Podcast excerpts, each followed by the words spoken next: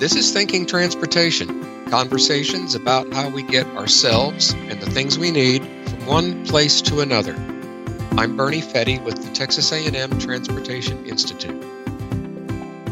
This year marks the 60th anniversary of The Jetsons, an animated television series about a space age family and their futuristic conveniences that included, among other things, flying cars.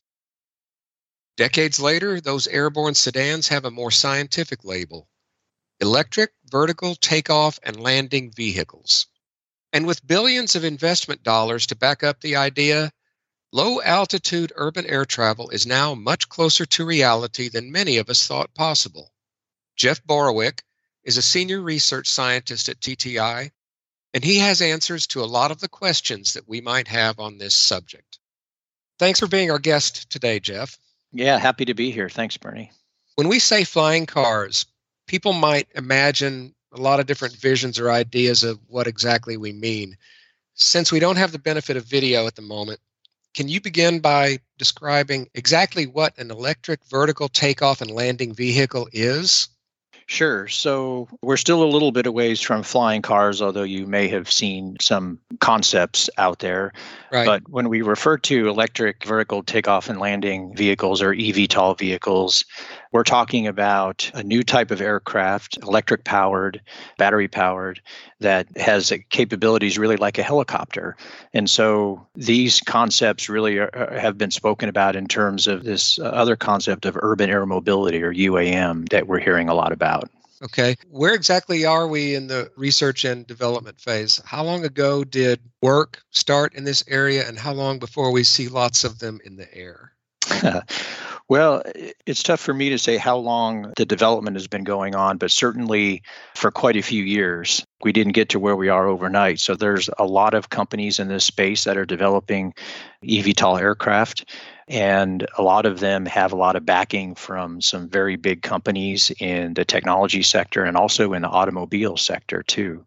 There are still some issues to be ironed out, mostly with respect to aircraft certification. You know, are these new aircraft going to be certified and certified for what? And, and then how are they going to fly and be integrated into our existing airspace structure that we have today? Okay, you mentioned the different kinds of companies that are involved. The funding for this research is not limited to the venture capital firms that we often associate with high risk investment. What should the list of interested companies, the list that includes familiar names like Toyota and Hyundai, what does that list tell us about the realistic prospects for this form of travel? Well, I think it certainly has gotten the attention of a lot of folks. You know, this isn't the first time we've seen new aviation technologies or concepts, you know, come to light. Not that long ago, we saw the small aircraft transportation systems, SATS. We saw the VLJs, the very light jets, and they were supposed to darken the skies, you know, around us because of density of their use. Um, and that never really happened. But what we did see from that was we did see some new lighter jet aircraft emerge, but by and large, the whole concept of the small aircraft transportation system never materialized the way a lot of folks thought. This time, it appears to be different. There's hundreds of millions of dollars being invested by these companies, and really billions when you expand it out across the horizon of companies. And so it has a different feel. The folks that are involved are folks that are not just the venture capital folks, but also folks that have a long history in manufacturing and in using the technologies. And so that's kind of how we get to this urban air mobility concept is kind of a confluence of the new technology, the new systems, a whole new vision of sustainable power, electric power. And we're seeing a, a, lot more work being done by uh, NASA and the FAA with respect to how this is going to play out with respect to aircraft certification and airspace management. So it definitely has a different feel. You again mentioned that these are electric powered vehicles. Why electric? Is it because of weight? air quality? Why is that? You know, electric, just like with the challenges with vehicles on the surface, it presents its own set of challenges, but it's a more sustainable fuel. It does have its own challenges with battery disposal, not to mention, can we get to the power that we need to operate aircraft at any kind of a scale? But it's definitely cleaner. There are issues with some general aviation fuels. So there's been a lot of movement and research and advancements in more sustainable aviation fuels. So it's battery because we're taking advantage of kind of where all of this is going on the surface side, and the aviation side is going into that direction too. And we're starting to see some larger electric powered aircraft too, small airliner type of vehicles uh, be developed with options for purchase on them from some major airlines too. So it's not just these smaller two to five passenger eVTOL vehicles we're talking about. Electric is moving into larger scale too. But like I said, the challenges persist as to uh, whether you can get the power needed to go much larger. Like we've seen on the surface side, the battery power technology continues to improve. And so we're still looking to see what kind of advancements we can take advantage of and how much further we can go. And since you brought up the issue of challenges, let's just stay on that for a minute if we can you talked about how the actual development of technology is a challenge. What about other issues like public opinion, public acceptance, electric grid? You know, you must have a long list of those. sure. Well, there's no shortage of concerns. The public opinion, you know, we're learning about. And some folks adapt to technology and are fine with it. Others are a little more hesitant. So I think younger generations may be more inclined to adopt it. So there's different levels of public acceptance you know, if we see them materialize the way a lot of folks have been talking about, then we're going to see a lot of them. A lot of these companies are are saying, well, we want to save so much time per day to the average commuter. And if that's the case, then we're going to see a lot of them flying. And so it's not just the potential noise impacts that people may be concerned about, but also the visual, this aesthetic impact of seeing so many of them flying where they're not used to seeing them. And so it's like any other new technology, it's going to take some time to get used to. But public perception certainly and public acceptance is certainly going to be on the radar, so to speak, for a while. And you mentioned some parallels with other technologies like self driving cars. Not all that long ago, those predictions about self driving cars were that they would be common by now. But that hasn't happened. Do you see any evidence of overhyping the promise of, and I, I hesitate to use the word flying cars, but any chance that we could be getting ahead of ourselves in this dream? Yeah, I mean that's always a caution is we don't want to get too far ahead of ourselves. There clearly are issues that we need to work on, but from a technology standpoint, just to put this out there, I mean we've had aircraft with Autoland technology for quite a while. The thought that an airplane would be able to land itself or take off by itself, I don't think that's really as far fetched I think that while we have a lot to concern ourselves with of automated aircraft, automated vehicles on the ground have a lot more conflict points. In the air, oftentimes aircraft are flown by just turning a button on an autopilot or flight director so we can see it'll turn and climb by itself and so there's a lot of automation already in the cockpit of an aircraft to me i personally i think less of the technology being a limitation and more of you know other things to be the limitations we still have the airspace management issue, which is a big deal. And so, if right. we're talking about these operating below five or 600 feet, then we have to talk about how we integrate them into the existing airspace system, especially in urban areas where we might have other airports or busy airports there still are challenges that need to be worked out about how that happens safely, especially if we're in a low visibility environment. And so we still have challenges in airspace management. Right. And I'm glad we're getting into the safety topic because that's something I think that certainly belongs in this conversation. If we look back 100 years or so, we see that the automobiles came first and traffic safety laws in lots of cases followed later. The result was sometimes rather messy. What's being done now to focus on the airborne traffic laws so that we can avoid some of the chaos that we saw in that example in the early 1900s? Well, the laws about airspace, if you ask the Federal Aviation Administration, I think they'll tell you that they govern the airspace down to the ground. But there's there's still some debate from some perspectives on this is still something that's being sorted out.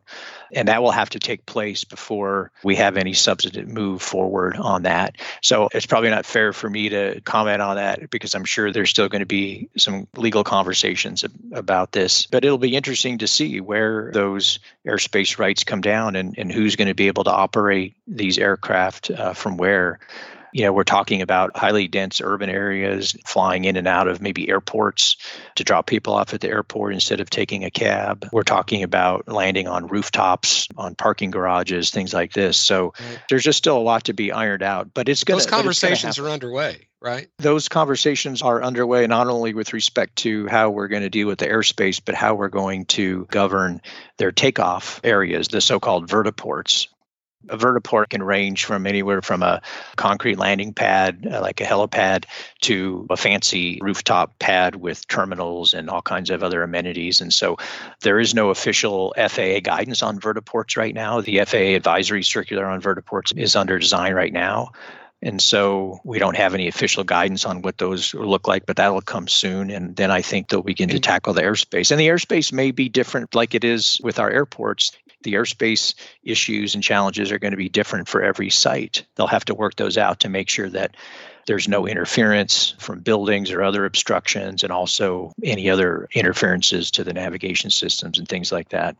Yeah, and hearing you describe the different places where these vehicles would take off and land makes me wonder a little about the infrastructure that we have now and how there have been some predictions that we might not need as much surface parking area in some places, depending on what happens with our traditional cars and pickups in the future. So, how things unfold for where those vehicles take off and land might be influenced by what happens with the infrastructure we have for our other current forms of transportation, if I'm making any sense here. Well, I suppose it could if we're starting to see some repurposing of some facilities. I mean, there's a, a vertiport company that's partnered with a company that focuses on parking and parking garages. And so we can right. kind of see those synergies there and what they're thinking. Um, so it's possible that we see existing parking garages repurposed. I, I, it's interesting to note that a lot of these companies, the eVTOL companies, are looking to build their own aircraft, operate their own surface, and own their own infrastructure. So that presents other issues when we talk about infrastructure. If if we've got two or three of these companies that are serving the same area, are we really going to be having three different vertiports complexes in the same area? Area. And just like on the electric vehicle side on the ground, we see issues emerging with the interoperability, and all of them may have their own charging plugs you know that are um, proprietary. They may have their own systems their own power needs and so everything could be different. And those are things that we need to sort out. If we have six operators in a downtown area i don't know that we want to have six different vertiports downtown. That really yeah. complicates the airspace management issue. So you can see that we're still kind of early in this. We do have aircraft certification going on with some of them in the US, but we still have a long ways to go. Yeah. Looking at this just a little more broadly for a moment, I'm, I'm curious about what's driving the whole idea. How much of it is driven by practical needs, for instance, as a remedy, as one remedy for roadway congestion, for instance? And how much of it is driven by other motivations, whatever those motivations might be. Can you talk about that just a minute? Well, initially, this concept, I think, was really kind of brought to light by Uber and their Uber Elevate organization, which has since been sold off to Joby Aviation.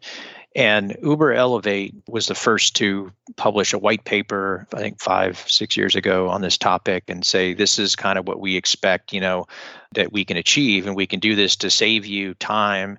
And we can also do it at the same cost. But those cost points were assuming that the vehicle and the service were fully automated. So there was no pilot on board. So you didn't have that pilot cost.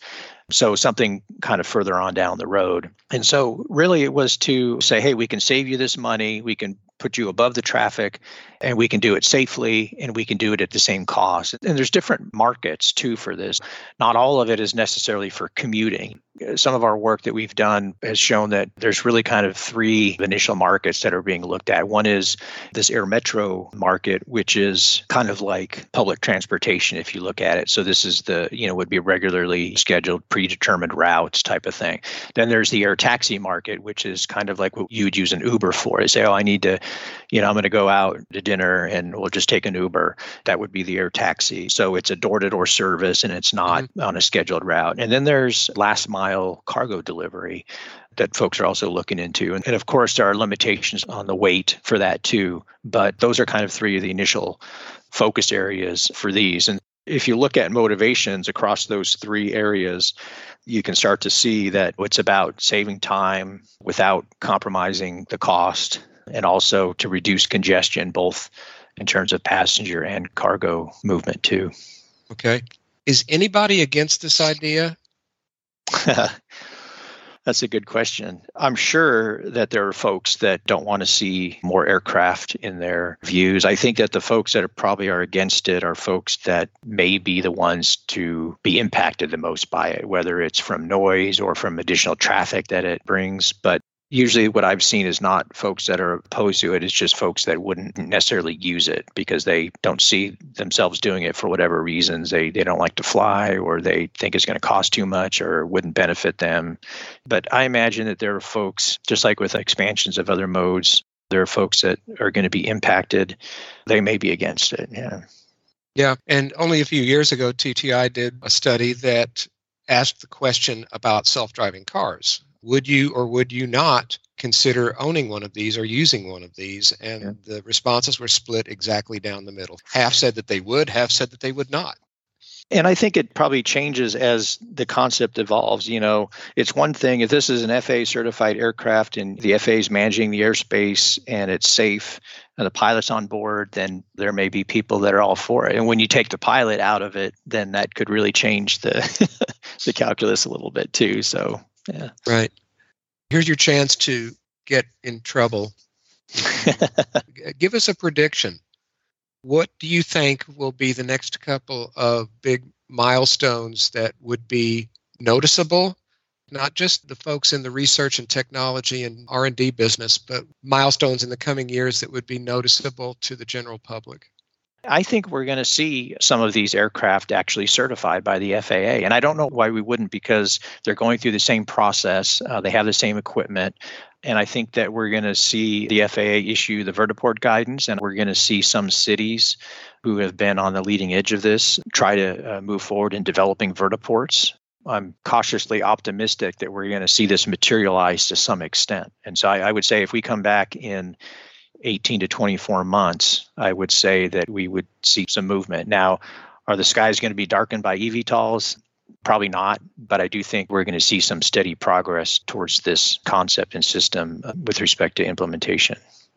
How many years before taking one of these vehicles instead of an Uber or a Lyft would be practical for you and your few guests? wow, really putting me on the spot here. yeah, I am. You know, I still think we're quite a few years away from this replacing it. And I'll tell you, I think that where I'm not sold yet is on the cost personally. I just, you know, the costs may still be a little bit prohibitive. Yeah. My hope is that it's somewhat improved to the point where it's not just the rich and famous taking them. And I think for it to be a viable service longer term to really have those impacts on congestion and everything, that price point does have to come down. But for me, I'd like to know a little bit more about that because all of this is being privately developed. We don't always know a lot of the costs or how they could escalate in, in the out years. So I think it's going to be quite a few years before it really takes off, so to speak. Yeah, and I, I don't know that it'll ever replace the automobile. I'm not sure I see that. But as far as making an impact on it, I hope that 10 years from now, we can look back and say, yeah, we got the price point down and we got enough people moving this way to help. Right. Perhaps instead of asking you that question in comparing it to an Uber or Lyft ride, maybe what I should have done was ask you in terms of comparing it to a limousine. well, I think that those services will always be there. Yeah, I really do hope that it can evolve beyond that high end market and that it can become accessible. And I know that's the objective of many in this industry to make that happen because I think they know that they're going to rely on that being the case in order for them to survive. Yeah. And when we get closer to that point, I'll hope you come back and tell us more about it. Yeah, absolutely. I'd love to. What keeps you motivated to show up to work every day?